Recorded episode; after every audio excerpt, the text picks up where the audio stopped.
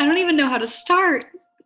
You got it. What are you talking about? Hey guys. Okay.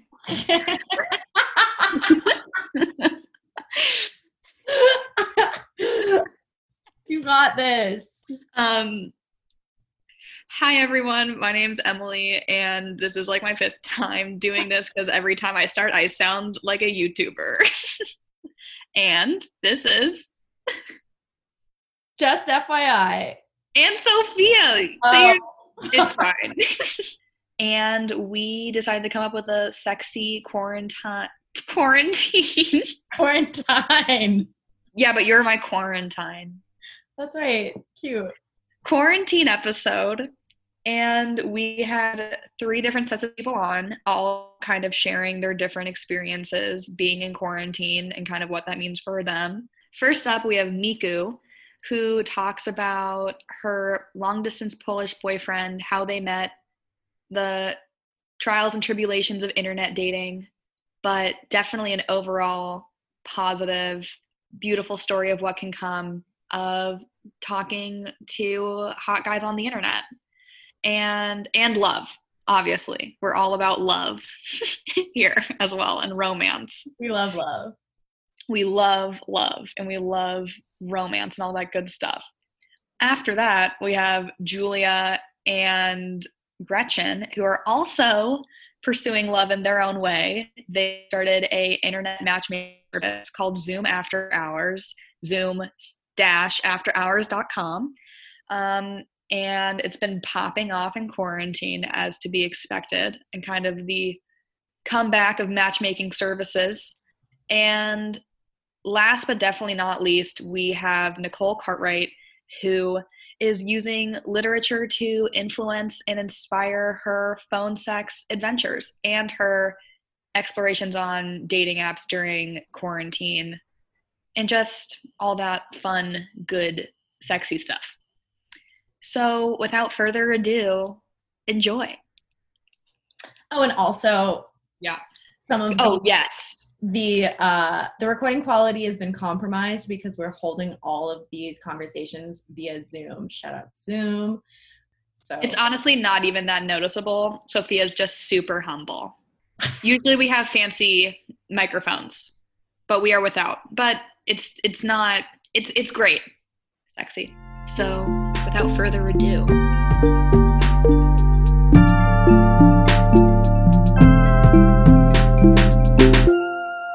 yeah, no, smoke, drink, whatever you need to do. Yeah, have fun. Um, you get to choose an alias before we start, since this is all anonymous, and all, we're only publishing the. oh no, I fully expected that you were gonna be like this, my friend. Like, no. uh, you know, uh, this blah blah blah. You know, uh, she's from here and like does this. I was like, oh, I'm so. No. Um, okay, I I was watching Hatsune Miku videos earlier on YouTube. So let's just do Miku. M I K easy peasy. Love that. Cute. Cute. You know, you know, you know who she is? Like the little Japanese um hologram. I think so. Lil Miquela, like Hatsune Miku walked, so Lil Miquela could run. I thought what you brought to the table was interesting because you were in a long distance relationship before quarantine, but also I was wondering how it's changed in quarantine, but also give us the backstory how you met your Polish lover. Okay, okay. So should I start from the beginning then? Very it's like it's kind of a story. You guys are gonna fucking laugh. But okay, so I have been in contact with him since freshman year of college, around October, I want to say.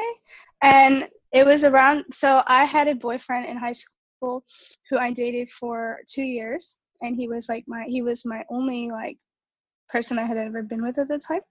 And we actually broke up because he was gay, which is like, you know, it happens to everyone. So I moved to New York, you know, and I'm I download Tinder. I'm like, okay, I'm gonna live life or you know whatever you're supposed to do when you move to new york and like hook up with people or whatever the funny thing is i just i never ended up doing that so i literally remember seeing his photo like swiping and seeing his profile and i was like oh my god he's so cute. Like he's so much cuter than me though. Like he would never go for me but i'll, I'll swipe i'll swipe right anyway. And we match and we start talking and he's like oh yeah you know i'm going to school in new york but i'm back in warsaw. I'm from like a town outside of warsaw so i'm like back in poland at the moment but like i'll be back in new york whatever in a few months and i was like oh okay so we are we're talking and we talk and talk and talk and we were talking into from october into winter break and all of that and then when i got back from winter break i was like oh cool like let's make a time for us to like meet. You know, we should go out. We should go get dinner or something. Because he's like, yeah, I'll be back soon. When I said that, he like stops all contact. I go he completely the weird part is that he didn't unfollow me on instagram or anything like that. He just stopped responding to me completely stopped responding to me.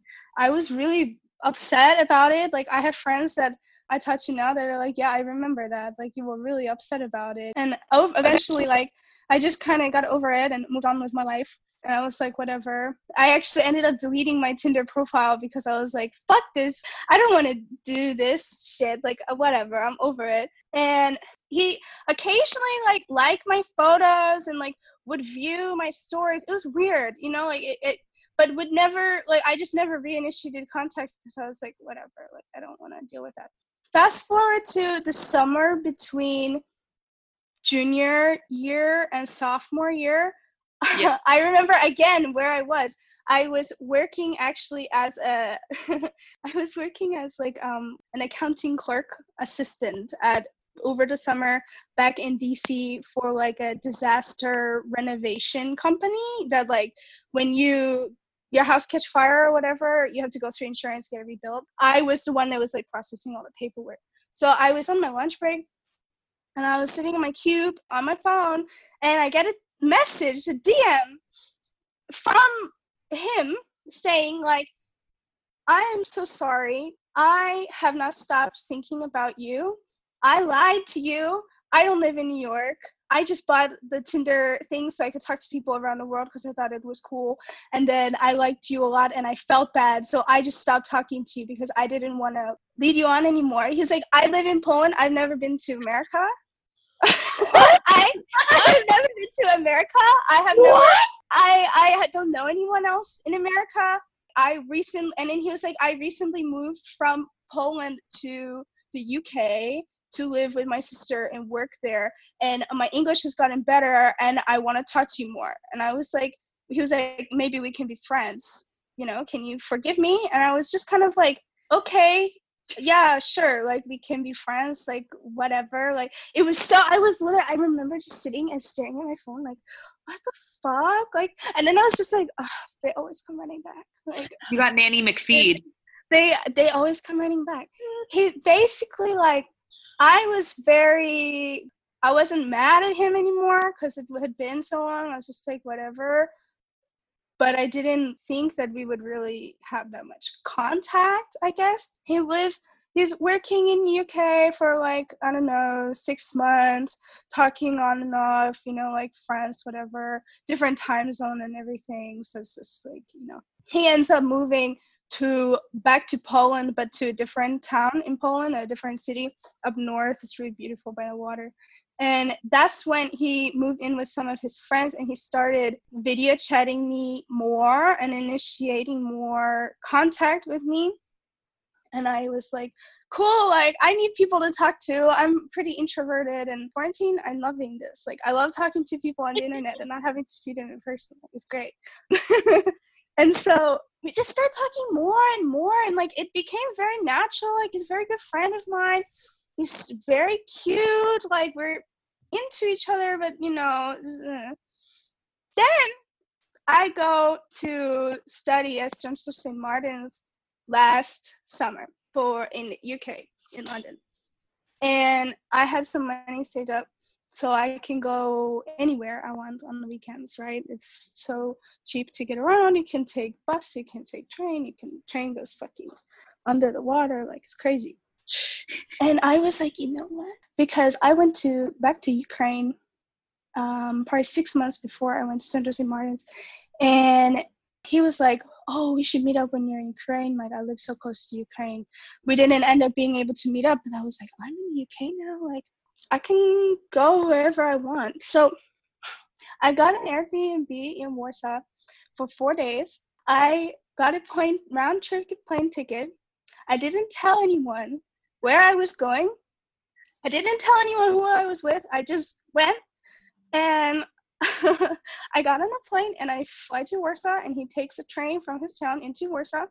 And I remember chilling at the fucking, they have a mall there, and I was just chilling at the mall, waiting, talking to this homeless, Polish homeless guy who just had all these questions for me. Then I get a tap on my shoulder, and I turn around, and it's him. And I was like, oh my God, it's crazy. Like, we got along so well. We go to the. What was that moment like? Like, what Oh was it God. like when you just looked at him in real life? It didn't really feel like in the movies where it's like this amazing like you're both slow mo on the beach or whatever like running towards each other. It really wasn't like that. It was just it was a lot like i'm seeing my friend for the first time in a really really long time almost you know? Like i felt like i already knew him and i already knew who he was and i already knew like him very well. So it was just kind of it was like hi wow like wow you know Sexy before then? Like, did you ever like sext or anything? Oh, of course. Of Oh, okay. Of I didn't course. What Yeah. the tone was? Did you have any hesitations or were you scared at all in any way or was it Um, mostly just goodbye? I had no hesitations. I was scared. Like I was nervous. I remember I was shaking, waiting for and the last like 15 minutes, I think that I was really like nervous. But like once we made contact with each other, like and saw each other and everything, then all the nervousness like went away. Obviously it was a little bit awkward for the first hour, you mm. know? But then we get back to the Airbnb and like settle in and go get food and start walking around and stuff. And you know then it then it was fine. We got really really really drunk the first night too so that helped i think. We just we just got two bottles of vodka and we went to my airbnb and my airbnb had this window giant window and a table in front of the window and it the it was on like the second floor of this beautiful street in warsaw so you kind of just look out the window. And we just sit there and we had pickles and sausage and we just sat there and drank and drank and drank and ate pickles and sausage and just talked about lots of things you know. It was it was it was very good experience. And we were there for three days and four nights i mean three Opposite, four days, opposite three nights. four days three nights. Yeah four days three nights. And not a single argument. It's honeymoon phase. Yeah i know. I we're still in it though. I don't know. I still haven't argued with him.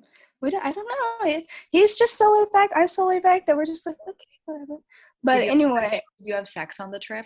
No, so actually, I went to Warsaw and we did like we fooled around, take shower, everything like that. We didn't have sex.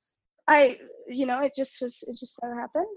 Um, and then I went back to the UK, and then I actually made a second trip to Poland two weeks later to go to his home, like village outside of Warsaw. So I flew into Warsaw, and then I took the bus from there, and then into like where his village is and I stayed there for two days, and we did not have sex. I know. It, for some reason, like I remember feeling kind of like for I don't know. I was a little bit relieved because I have only had sex with one person before. I had it had been not very many times, so I was like, I don't really know how I feel about it. I don't know. So, but I didn't like he didn't really initiate it either, and I remember asking him before the taxi was coming to take me to the airport. We were having breakfast outside, and I said something about it, and he was like, "Well, you know, I feel if we did it when you're here for like two days." Like I would feel really sad because you would just leave, and I don't know, like it just doesn't feel right to do it when we have so little time to spend with each other. And I was like, valid. I didn't really care. I was like, yes, that's fine, like whatever. I went to see him again in this past January in winter break.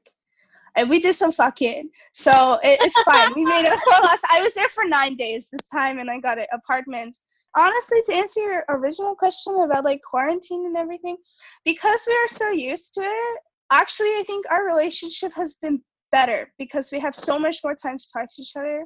He calls me almost every day around like three o'clock because it's 8 p.m. his time, and then we talk until 3 a.m., 4 a.m. his time. That's like 10 for us. It's really pure. Like, I don't know, like, for some reason, the quarantine has been working in our favor, you know? I guess it's because we're not cooped up in a small space. Nobody is like stepping on each other's toes, maybe? I don't know. Yeah. Like you already have the distance. Like it's not nothing. It's not anything new. nothing new. In fact, the only hard thing about the quarantine is that he's playing video games so much more that uh, it's hard to keep his attention sometimes. that he'll be like, "What? What?" And I'm just like, oh, "Whatever. Like, I'll call you back later." but other than that, like, it, it's been it's kind of business as usual, to be honest, for us. Yeah, that's why I thought you brought like an interesting perspective to the table because I was like, I wonder how quarantine slash if if slash how has impacted a long distance relationship. You know, we were actually supposed to see each other for spring break. I had an interview in Krakow for the company MISBHV for a knitwear position. the day I was supposed to fly out was the day that they were enacting the Europe ban, like Yeah. flying back from Europe ban. And like the ban came into place 12 a.m. that night, and my flight was like 11:45 p.m. or something. And the only reason I didn't get on the plane is because it was canceled. Like the flight got canceled. But if I had gotten on that plane and gone there, there's a good chance I would still be fucking stuck there right now because there's no like there's no flights outside. I mean out of Poland right now. Yeah. Like it's full lockdown. in real life, even whenever we talk about boys and stuff, you're so reserved, kind of in a way. No, I have never had casual sex in my life. Yes, but on the I internet, have Oh, I'd be I I'd be having fun on the internet. I used to work I cammed for a solid 3 years. Like I do that shit. I don't know. Something about other people being involved makes me uh, like I just ugh, I don't I don't know. I have had experiences in my life that I feel make it really hard for me to open up to men in particular and to have some kind of intimate relationship. That's not easy for me. It's easy for me to like post things online and be Mhm. crazy online. I think it's fun and I don't really care. And it has like no fucking repercussions on me whatsoever. have you been camming since entering your relationship? You know, no, I haven't. So I cammed mainly to make money and then to save it. And then I started camming more heavily in the beginning of this year because I could make money to go see my boyfriend. So I was literally just doing that to make money so I could buy plane tickets so I could go to Poland. Right now, since we've been in quarantine, like I keep thinking, I'm like, yeah, it, it would be really good for me to get online right now. Like I could probably make a couple thousand dollars in the next like couple months. But then I was like, but I just don't feel like it. Sometimes it just feel sometimes it makes me feel very degraded and so I need to take time to just be away from it and then pick it up later. That's true. Um that has to be a detached activity. yeah, he knows about it. He you know, he doesn't have a problem with it. Not that it really affects him anyway. It benefits him because then Yeah. I get to see him more often. So I I'm like like Yeah. you can't really be mad. I'm like, oh, do you want me to come to Poland or not? like Yeah. it's expensive. So if I if I could get a job and have to adhere to specific hours and balance it with my school, or I can do something that's more freelance that I have complete control over what I want to do.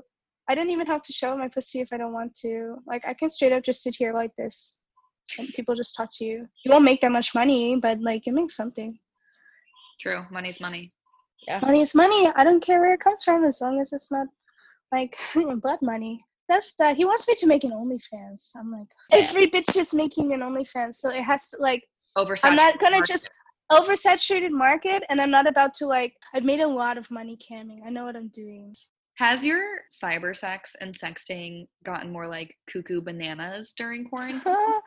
a little bit, a little bit. I would say that I mean after so long of doing this, you know, with each other, there is like a repetition of concepts i i guess. Like yeah we don't talk like you can't talk about something new every time. That's hard. Like we've been talking for so long. You know i can't possibly think of something new every single time that like we would both like. Um so obviously like i'd say some of the time we dwell on experiences that we had in person and talk about that and like reminisce about that because it's just so cute and pure. And then also yeah some i mean sometimes he'll throw some new material at me and i'm like this is i'm like this is new. Like you haven't mm, this is new. Like where did you get that? Who showed you that? Yeah usually he'll he'll sometimes he'll throw something at me and i'm like huh? But it hasn't been anything that i'm like no um i was talking to someone the other day about quarantine and kind of how it's like shifted sexual patterns and how people who've previously like not been okay with phone sex or like not necessarily not okay but like it wasn't something that they were doing like they're now they're now they're doing it the because people that were like ew Okay, I'm not the one who's like, ew, phone sex. I've just like never had the opportunity to really have phone sex. And so I want someone to tell me how to have phone sex because I just like i have like no idea. The one I- thing about phone sex is like it's hard like what you're saying i think you know you like what do you say? What's there to say? Yeah. Yeah i don't know. I mean you're the like expert that's why you're here. It's very i feel like it's very specific to the person that you're talking to. I cannot imagine picking up the phone and having phone sex with someone other than him because like i don't even know how i would approach that or like Hmm. w- only happens when you're super comfortable with that person and like Yeah. it sounds super cliche but like you'll know what to say Yeah. you'll know what to say trust me you'll know like phone sex with someone who like you you've never had physical sex with is like really odd terrain, and I think that's what people are doing right now. Is maybe Uh-huh. someone they've like maybe never had sex with, and then they have Yeah. phone sex, and then it's like, Yeah. okay, I want you to do was- it. Your turn. i was afraid that having phone sex you know when you say phone sex to me that makes me think of like literally like talking on the phone and we've never actually done that Oh, We've never actually done that. I've only we've only done that through video chat or through just texting. So texting. So no like there has been no faceless conversation on the phone. So that that's one thing. I feel like video chat's great because you don't have to say shit. you don't have to say anything, you know? That's so Like- interesting. I'm in the other camp. I'm like, Mhm. I don't Oh. necessarily want to look at you. Oh. But I think I mean it depends again on the person. yeah it depends on the person like i would i could never imagine doing video chat with like my first boyfriend like i feel like in order for you to have really good video sex with someone you have to already have gotten over the weird uncomfortable phase that people have when they meet each other for the first time. For like- i don't like i don't know how to describe it. Like uh, we didn't even start doing anything on video chat until i had met him in person. Mm. so that's also another Okay. thing that started after i met him in person and we got closer in person we had video chatted before before i met him in person but they were all very like and like sfw like here's my friends like here's your friends like we're all just having a conversation and it's fun you know That was a great story. Yeah, it was so sweet. But I think the current state of things and the lack of a timestamp on the situation makes any sort of prospect of talking to people feel kind of just hopeless. And we've talked about Mhm. this before, Emily, hmm where we just don't really know what the value in talking to people is right now in a romantic way because yeah it's the idea of seeing someone in real life is far-fetched hmm and it's cool i think to just hear something that for so long was rooted in not seeing each other and the way in which and it it worked. into something so Yeah. nourishing and healthy and great is the best thing to hear right now. It's the healthiest relationship I think I've had with anyone outside of maybe like my best friends from when I was young. Like it is a healthy, stable, abnormal, but you know, nurturing, I think is a great word, relationship. I love him. I love him so much, you know? Like we are in love. It's a it's a really kind of an amazing thing to talk about and to express to people because I I didn't really talk about this with anyone for a long time because the prospect of us being together was so far fetched that I felt embarrassed Mm. because I knew that people were going to say, oh, okay, okay, like, sure, sure, sure, like, sure, he likes you. He's totally not just fucking random bitches and talking to you online. Like, sure, whatever. Believe in love. I do believe in love. And I have never been one of those people that is afraid to be in love. There are a lot of people I think that fear love and push relationships away because they're scared of that vulnerability, but I've never I've always wanted to give someone all the love that I have and now I can do that. And it's and he does it back to me. It's equal yeah i hope that this gives people hope like if anyone if people listening out there like hi are you afraid that this guy might lose interest in you in three months and like never speak to you again or it, you'll never meet in person like possible. I'm not going to say that's not the most likely thing that might happen but hold out. There's a little 15% chance that you know might actually work. I believe that things work if you work hard enough to make them work. Mm. period. You get what you put in. period. Mic drop bitch. Yeah. that's all i gotta say on that amazing this was fun i was you have no idea i was so nervous to like do this We don't know what we're doing ever. It's so Yeah. we're so oh, bad at this. Actually, so Emily's really good. I'm really No, bad. Sophia, you're the best. you guys are great i You was listening the to the episodes that you guys have and they're really good Sophia's the world's best editor and producer. I'm like the kids in theater that wear all black and run around on the stage. Like change the set. Anything you want to add? discord is a great platform for sexting and video sex it's awesome um i highly recommend it other than that no i think i'm good Nice. Are things private on Discord?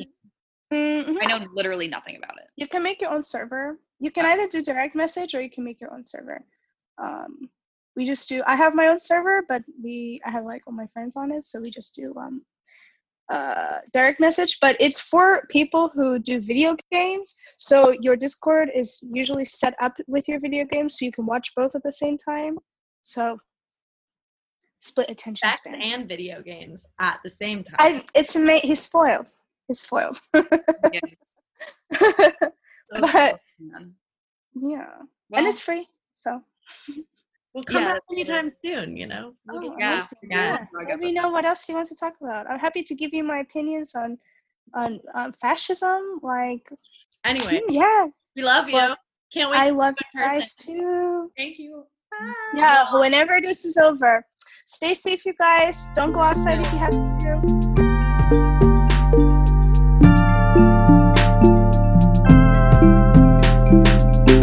Today we have on Gretchen and Julia. Um, Gretchen, I know through uh, some friends and is a friend, a very close friend of mine. Um, and Julia is a friend of Gretchen, so I've never met before. Um, but do you guys want to say a little bit about yourselves and your Um, relationship to um, the dating app, or like how your interest in dating and Also- creating a matchmaking service?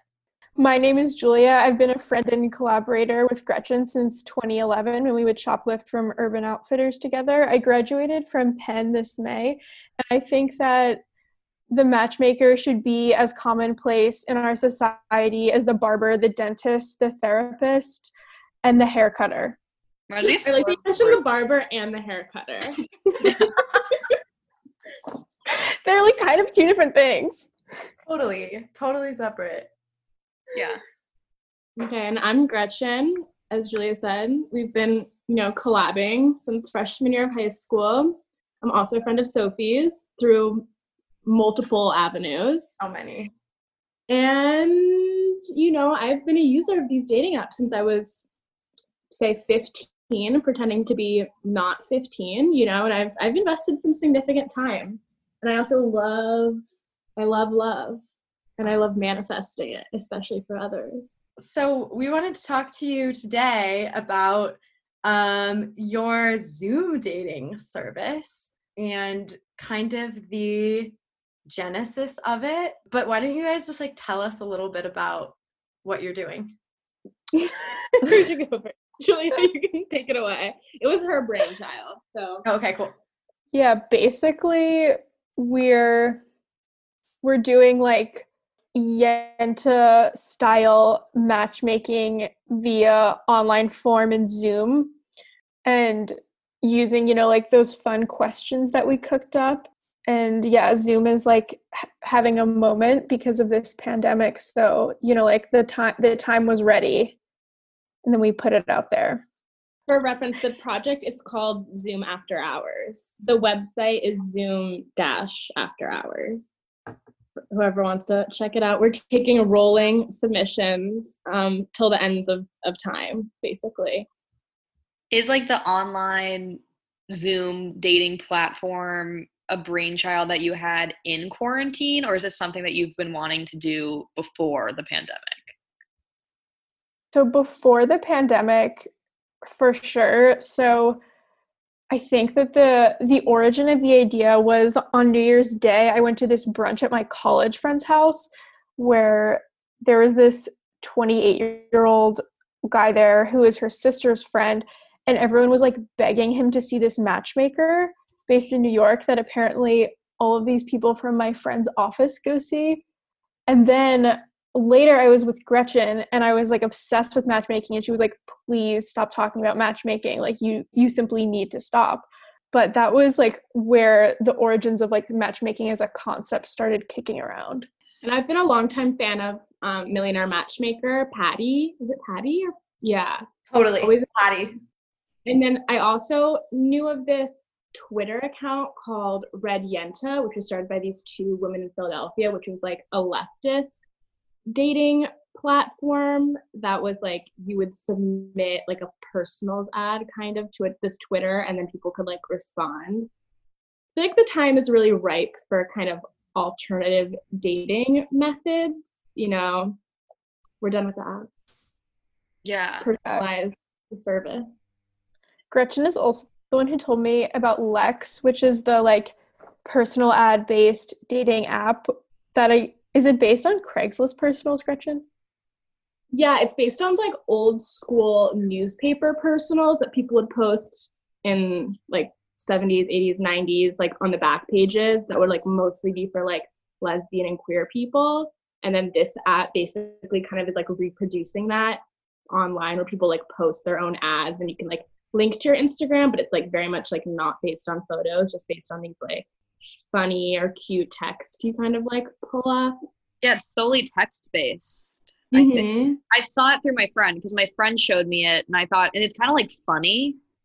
Julia wrote my my Lex ad for me. They suggest a friend write yours because you know they know you best. I feel like our age demographic of like early mid 20s that we're so drawn to the apps and like I agree I'm kind of like sick of them but like i think when a young person hears like matchmaker they assume like it's serious like match.com or something I feel like that like the biggest thing that I feel like will usher in like the new golden age of matchmaking is like the app fatigue. Mm. Because I mean like I don't know, like I'm 23, I like barely use them and they like make me ill to look at. I think that they're just like such a bad user experience like on basically every level. And I feel like that matchmaker the term I don't know, I feel like it can be like reclaimed. Like I'm trying to think of it's like it's like a cobbler or something like i feel like it will be kind of like a quaint thing that's like coming coming back well like trad values are coming back you know like people want like to make their own Mhm. bread kind of like sew their own bonnets like be made i feel like we're harkening back you know like we're over for. Well, and also it's like this idea of instant gratification of just like immediately being matched with people all the time is like it gets tiresome and there becomes a point at which it's just like you're collecting people who are essentially meaningless.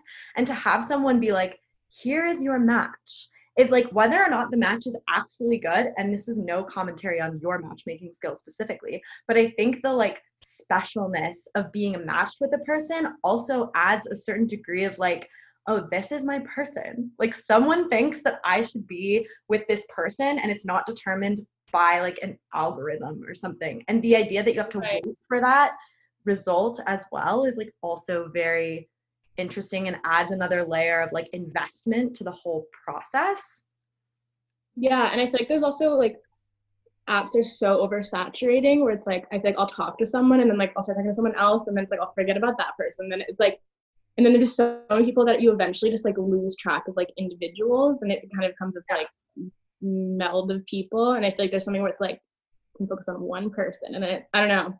Like being able to divert your energy that way is it's like the promise of instant gratification because you can instantly access a lot of people but then like the quality of what is actually being delivered is so low that like there's not that much gratification and then with this it's like there it like eliminates all of the like decision fatigue of like wading through millions of photos Totally. And sometimes you don't even know if you're even going to like the person until you meet up. And then, like, to choosing to meet up with them is like a whole other thought process.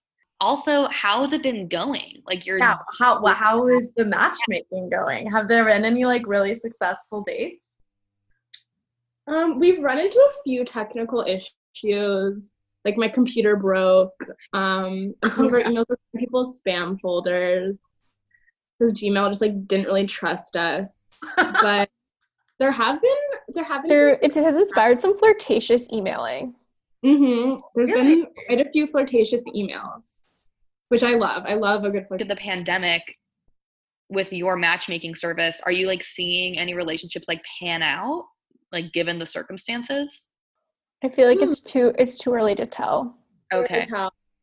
I will say, and we also haven't been like matching people necessarily based on like geographic proximity Mm. because it's, it does, that doesn't seem to matter right now. Um, but of course, like that would matter more like post. Though it's interesting because a lot of people are like, I'm from New York, but I'm in LA, or like I'm in, you know, blah, blah, like no one is actually like really where they are are, you know, Yeah. which I also allows for kind of like an interesting dynamic geographically because it's like everyone's kind of lost. I guess it's about the intent of like how you approach Zoom after hours. You know, it's like, am I Mhm. looking for a flirty quarantine like boo to talk to, like via Yeah. Zoom? Am I looking for phone sex? Am I looking for a long-term relationship? Um, And we've gotten a couple of people who are in relationships is looking for a friend, you know, just like Quarantine pen pal. That's so cool. So we we accept all relationship statuses. Oh, that's so awesome. I like the idea of like platonic matchmaking. That's very Mhm. sweet to me. Yeah.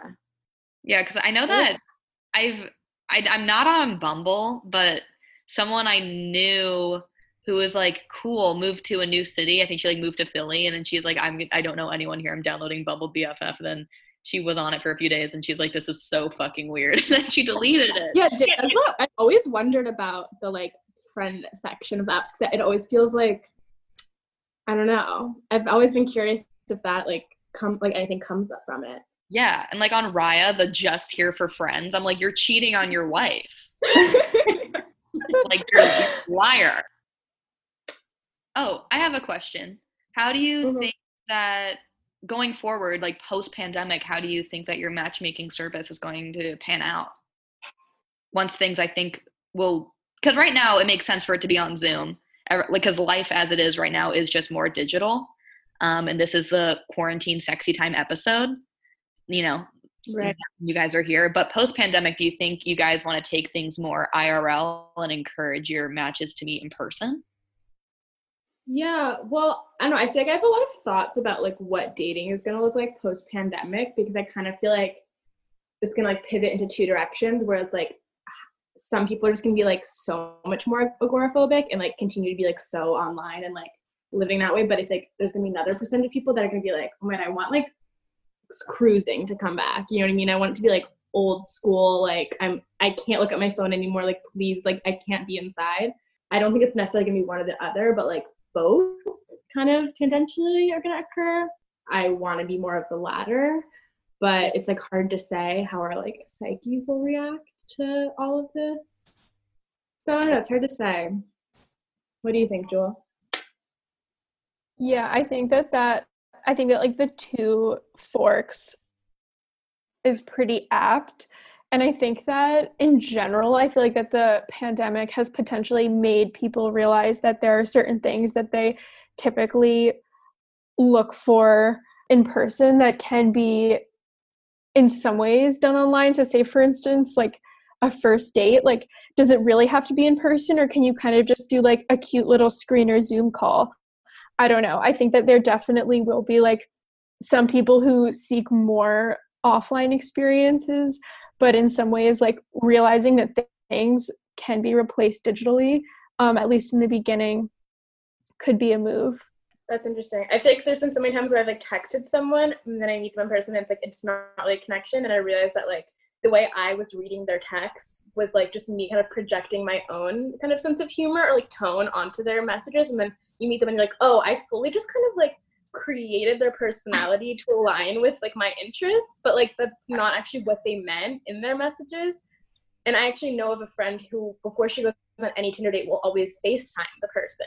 Yeah. Which when she first told me, I was like, oh my god, that sounds terrible. Like I would never want to do that. But I'm like, that's actually really smart because I feel like you can probably be like, oh wait, I don't want to. You probably save so much time. Yeah. But it like feels how many of- dates have I been on that like I get there And you're immediately and like, I'm immediately like, no.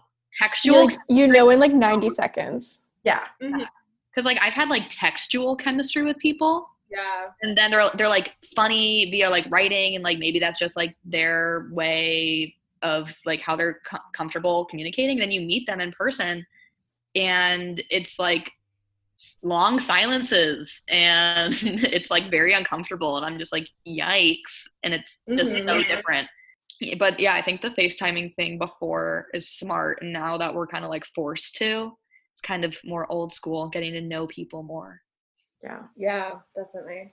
Thank you a Thank bajillion. you for coming on And Thank thank, you you for for- the Thank you for having us. work you're doing. You guys Yeah. are doing good shit. Keep it up. God, I'm gonna submit the please do. the I would love to Zoom match after you. hours.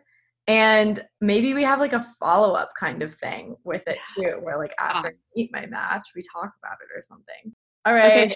Okay. Mwah. I'll see you guys Thank you. later.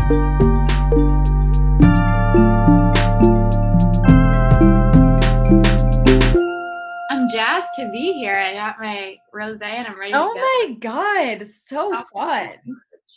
Yeah, well, it's three o'clock here, so it's a little bit more appropriate than like, Whatever. Time is a flat circle. keep filling her up. Fuck yeah. You're our first person that we've talked to in since like summertime. Really? Yeah. Wow, I'm so honored. I'm gonna be back. These Yeah. bitches love content. And now's the time to do a podcast because everyone's forced to listen. People are horny and they want podcasts. I literally feel like I'm in middle school again. We all are. It does. And I feel like everyone has collectively regressed, and I'm really happy about it because now everyone's on my playing field that I've always been on, which is just like perpetually hormonally 13. No, I could feel that. I was talking to a guy and I was he was like, "Oh, I I wish I could see you." And I was like, "I know. It literally feels like we are in 8th grade. We don't have cars. like we can't see each other. So we're just going to flirt with each other via text and be like, "Oh, too bad." Like Drop lots of smiley faces. Yeah. Like I'll meet you on the bus pad after school. We could do a quick kiss in front of our teachers and then just like part ways. I forgot to uh, mention before we truly kick things off what do you want your alias to be? Oh. So I do have I have a my go-to alias, which is the name I always tell people my name is when I don't want people to know my name, and that's Nicole Cartwright. That's Oh my god. I love that you have like a full name chosen. Yeah, Nicole is the name that I wanted to um, have when I was a child. I thought Nicole's were really cool. And Cartwright is because there was a lawyer in my hometown who had a lot of television commercials, and his last name was Cartwright. So I'm Nicole Cartwright. That's hot. I feel like everyone around me knows what their alias is, and I just have absolutely no idea. Just pick a name you liked as a child, and then a lawyer in your hometown who had a lot of commercials. Um, That's so smart. what's his name? The strong arm. There's like a there's like a car accident guy named like the Yeah. strong arm. Jessica the strong arm. Yeah, drop Jessica strong. What is his actual name? Let me figure it out. Why Jessica? That's a horse girl name. I know Frank D. Azar.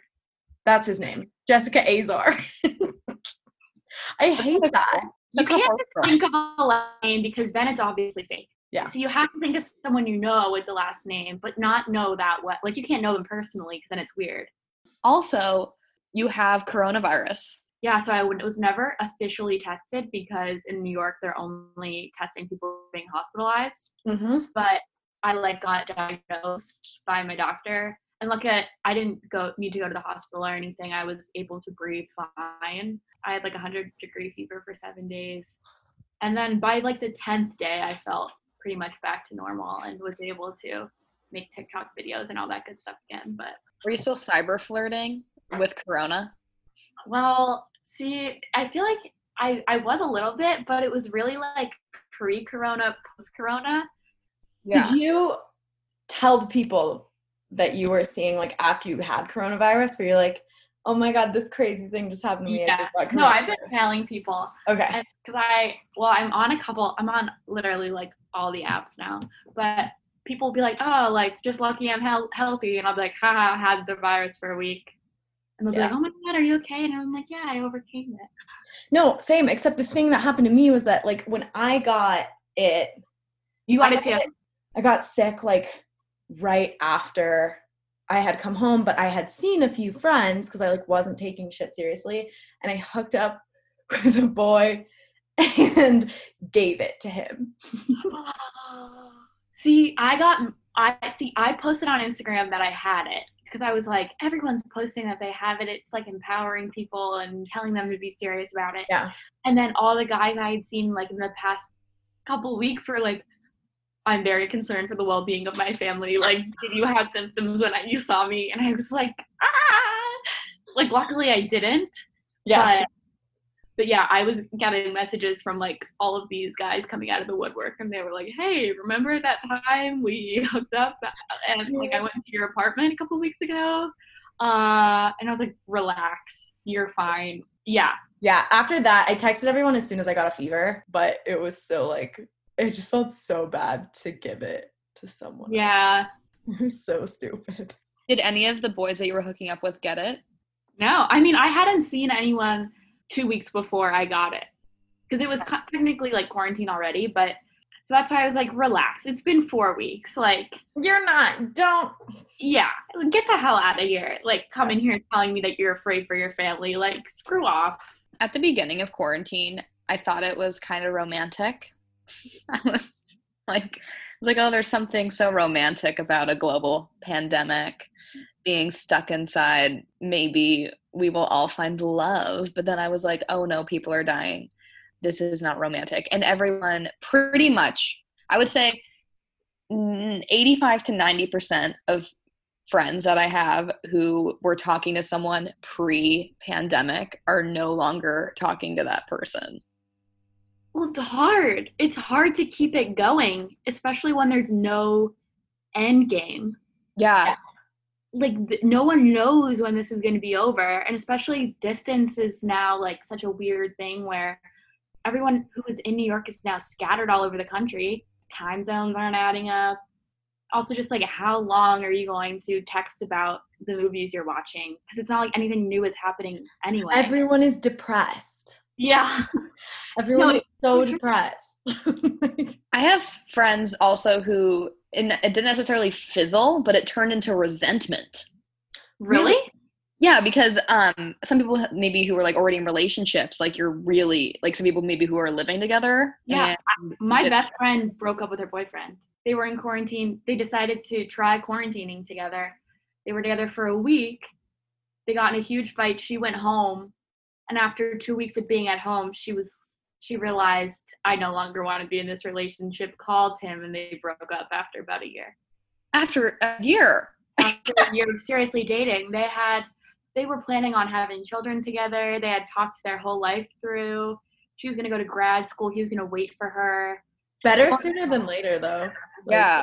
Yeah, that's what we're saying now. And but the thing is, we were like, you know what? You have the whole pandemic to kind of sulk, like be sad now.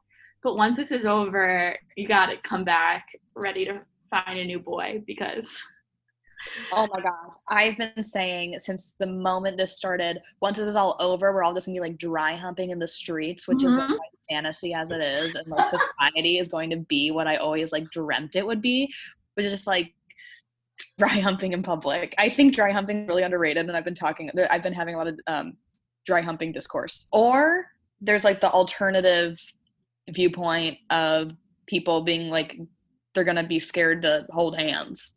people are going to um, probably, I think, maybe less partners, but those partners are really to be, you know, I think people are to get a lot kinkier after this too. Because they've just had weeks and weeks to think about their craziest fantasies, and now those things are all to come true. Yeah, all I do is stare out the window and think about sex. And if anyone tries to interrupt me, I get upset. Are we recording? Yeah. we are. Oh, this is it. okay, yes. Okay, so video speed dating. So I joined the league, that app where you have to apply and there's a wait list. But I really think that they just try to hype it up to be a lot cooler than it actually is. I don't think it's actually that. There's not like that long of a wait list, and it seems like they just let everyone else on. But there's a really cool feature on the app where every Wednesday and Sunday at nine o'clock, you go live. So you get three three minute video chats with guys you've never like matched with or seen before. And it is the best thing that has ever happened to dating apps. I love it Really? because it's three minutes. So it's a perfect amount of time to kind of like feel someone out, but you're not tied to anything. Like it's the perfect amount of time where you're like, oh, I really like this person or I don't like them at all. So I'll tell you, so I did it last night. The first guy was kind of like, he was boring and he was telling me that he worked in finance and he was working on like tax audits and everything. But it's only three minutes. So like three minutes of my life I won't get back, but I'll deal with it. And the second guy was wonderful. We really hit it off. Three minutes went by. We wanted to keep talking.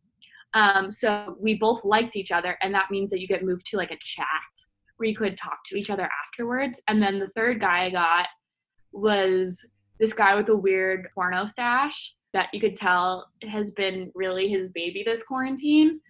And he was sitting on this giant um, sectional with about 15 other guys. He explained that he was in the Hamptons watching 40 Days and 40 Nights because he and all of his boys in the Hamptons were very horny and they really related to that movie. So Oh my god. He, like he the call came up and he goes, "Hey guys, I got a cute one with glasses," and then they all crowded around the phone, and it was and like that was terrible. But I just kind of Like fucked my type. for three minutes, and then that was it. I love an awful man sometimes. Oh, just the worst. but he made me realize how great number two was. I know, Yeah. puts things into perspective. Yeah, you get three, then- you get to like stack them. Yes, exactly. You get three guys. One of them is boring. The second one's good. The third one's an asshole. You realize how good number two really was. And then we ended up FaceTiming for like an hour and 45 minutes afterwards. Cute. And he Cool. seems like a really great guy, but it's like the idea of doing a face a face to face date before messaging, I feel like is such a f- quicker way to tell if you like someone So true. There's no kind of back and forth awkwardness. You can't lie about who you I mean you could still lie about who you are, but it is my new favorite way of online dating. And I've been on the apps for since I was 18. Yeah. What apps are you on? What other ones? I'm on Bumble, Tinder, Hinge, League.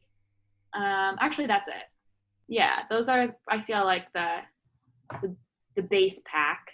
If I Yeah. wanted to get more intense, I could go on like eHarmony, but I can't do that yet. You're like what, 22? That's I'm 22. Yeah, not until I'm 30 I can't go on eHarmony. Yeah, because we're we're doing like dating apps or yeah, dating apps light. eHarmony and Match.com are like I'm trying to get married. Yeah. Like I'm trying to fuck around, see someone who's hot and cool and I like. I'm not Yeah. trying to like wipe Right. at the moment. Yeah. Make out with DJs. Make out with Um, DJs. That's why I'm on the apps.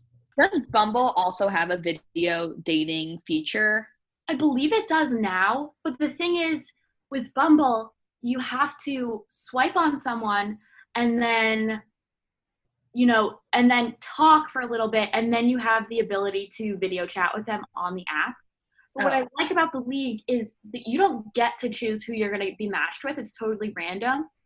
And that I think forces you to a lot more likes a day than I usually did, getting a lot more matches um, and conversations that are actually going somewhere and people aren't you know kind of flaking out after a message or two which was always kind of a thing an issue but it still is kind of getting to that point like you said where after a while what do you talk about anymore if you're Yeah. not video chatting or actually getting to know each other on like a really um, sincere level you can't do that thing where you just text for like four or five days before going on a date and realizing if you want to continue or end it. And like what you were saying earlier, there's no like end game. We aren't sure when it's going to end. So a lot of people are like, why do I even talk to someone who I've never even met before? If I don't even know when I'm going to see them, like they're basically a stranger. I think if you had, if it's someone who you've met pre-corona and have hung out with, different. Yes. Oh, so getting to that, I feel more comfortable around, you know, if you're not video chatting or anything, it's kind of scary. Like you don't know kind of who this person is. And this is how I got into my literature phone sex. here's the here's the beginning of the story. So um in February, or not February, in the fall of this year, I was seeing this guy just casually. I met him on an app and we would get drinks and but then um he stood me up on two dates in a row. the first time he was going to tell me when he was leaving his office and then just never texted me for like four hours. And then the second time I was like, screw you, how dare you? And then he was like, let me make it up to you, let me make it up to you. Planned a whole other date. And then an hour after we were supposed to um, meet, he texted me and said, hey, my cousin just got out of rehab, so I have to cancel. I don't, It's like something you would know about. I know, it was an oddly specific. getting out of rehab, you know that they're getting out of rehab. That's not a surprise. I know, it, yeah, that's what I didn't get, but it was also sensitive enough that you can't question. Yeah, because that's a dick. Being like, I know that that's an excuse is like, Yeah. no. Like I couldn't be like, hey, screw you and screw your cousin. your cousin. Yeah. Your cousin. So I was just like, you know what, whatever. I blocked his number, forgot about him totally. Then the beginning of the quarantine happened and he liked me on Hinge and I got the notification. And that night I happened to be um, a few too many glasses of wine in and messaged him back like, how dare you? You to me up twice. Like, what kind of son of a bitch would do that? Like, you're the worst kind of person. So I sent that message off and like rejected his like. And then I got a text from him and it was heartfelt and apologetic and whatever. I don't think it was sincere, but whatever. And then he texted me the next day and you know, like you just kind of I knew I wasn't gonna meet up with him again, but what's the harm in just texting back, I guess? So he started talking again, and because I was so comfortable and familiar with him, things started getting a little bit flirty. And, you know, you're here in quarantine, what else are you gonna do? It escalated to some naughty messages back and forth. And then the next day, he was like, I wanna hear your voice, let's talk on the phone. So I agreed, we were talking on the phone. It was kind of strange because I had never really been a phone sexter, but you know, giving it my first go, just kind of saying whatever came to mind. And then he wanted to do it a couple days later, and I was like, "Yeah, sure." It was it was great fun. So we started, and I realized I had nothing to say. Like everything I that was like I thought was kind of hot, I had already said. Yeah. That's the hard thing about phone sex. That's um I was thinking about that cuz I'm like what like you and also you're a writer. Like you oh, I'm work a journalist, yeah. You're yeah, you are a journalist. It's like you have a colorful vernacular. You're an intelligent woman. yeah Oh, but this is there what happens when you say everything that is could be said? Right. So it got to the point where he he I could tell I was clamming up because at one point he was like, Hey, are you wet? And I said, Yeah, are you? he, he's like, um, what? And I was like, uh, oh my god. so I could tell things were things weren't going well. I had said everything I could possibly say. I was out of things. So I did what what anyone would do is I got up, I started panicking, but I couldn't do it too loudly because I didn't want him to hear it. And luckily, I have quite an expansive uh, book collection. and someone had given me the book The Mister, which is E.L. James's new book, the author of Fifty Shades of Grey. Hot. So I was just like, oh, oh my God, oh my God. And let me just preface this by saying that this book is an insult to books. It's the worst book that has probably ever been written. It is 500 pages of absolute problematic garbage. It is, if you haven't read the book, and I, I have it here, just, it is about a, an Albanian immigrant who is illegally working as a maid to an earl in England, and this earl is also a DJ slash model slash photographer. What is this set? This is modern day. What the fuck? Yes. And the thing, the, the little twist is she just escaped from sex trafficking. oh. So, it, and this is, let me remind you, the author of Fifty Shades of Grey. This is her new take.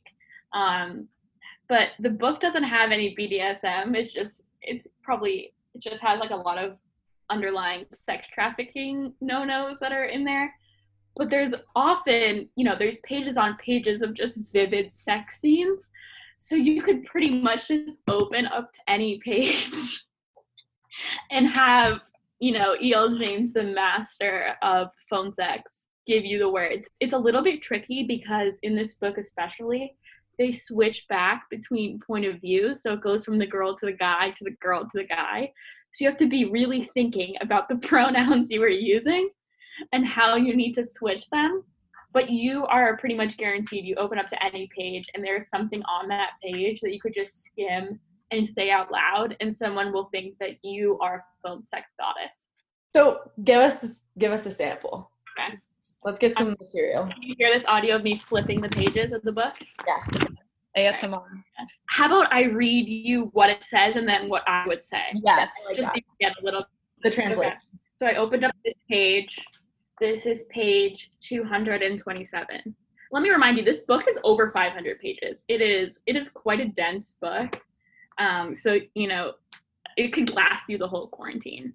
Although I don't recommend buying this book. I think we should all stop this sale. Someone should just like burn all of these books. But here we go, 227. Let me skim the page. Okay, here we go. Um, he says, That's right, Alicia. Touch me. I want you to touch me. I crave her tongue. She kisses me and hesitantly pushes her tongue between my lips. And all and I take all that she's got to give. Oh, Lisa. We kiss and we kiss until I think I'm gonna burst. I skirt the waistband of her pajamas and slip my hand inside the warm, soft skin of her behind. She stills for a second, then grips my hair firmly, tugging hard, kissing me greedily and feverishly. All right, so that's what that's what E.L. James says, and then me, Nicole. You know, here here we're on the phone, and you just gotta you just gotta work with what you got here. So you look for key words. So you see the that's right, touch me. I want you to touch me. So you could just you could just copy that verbatim. I would just say I would just insert his name and say, oh, I'm thinking of you touching me. I want you to touch me, kiss me, hesitantly push your tongue between my lips. That's that's You throw in the hesitantly? yeah. I want them to think I'm educated. Interesting. I like it when when I like just dumb sex. And then, well, see, it says here, I skirt the waistband of her pajamas. I would Yeah. just say, I want you to stick your hand in my pajamas. Yeah. I also throw in a little bit of my regional accent, which is I change pajamas into pajamas accidentally. Um, and then slip your hand against the warm, soft skin of her behind. I would not call my own skin warm or soft because I know I'm not moisturizing like I should this quarantine. Yeah. So I'm not gonna lie. I was just say skirt your hand against my ass, probably. Skirt. Yeah, no, it's all about the verbiage. Like, Because you have to. You can't just say like, touch here. I Yeah. touch here. Touch here. that, that's why you need E.L. James to help. it's honestly pretty brilliant. Like, I So think that's oh, so smart. I love that you came up with it like mid phone sex. Well, that's what happens when you ask a guy if they are also wet. Diamonds are made under pressure, baby. The, th- the downside is, you know, you're not actually, you're not really enjoying it. I mean, you're not, it's not like you're not enjoying it when you're reading from a book and like having to think about changing the words. But honestly, the fact that you get away with it is more exciting than any orgasm could be. Yeah. I This guy like- has no idea. Yeah, I feel like so many women love that about like sexting and phone sex. Like guys are sitting there hunched over making weird sounds and nothing wrong with that. I love the sounds. But women are sitting there and we're just like it's a power trip.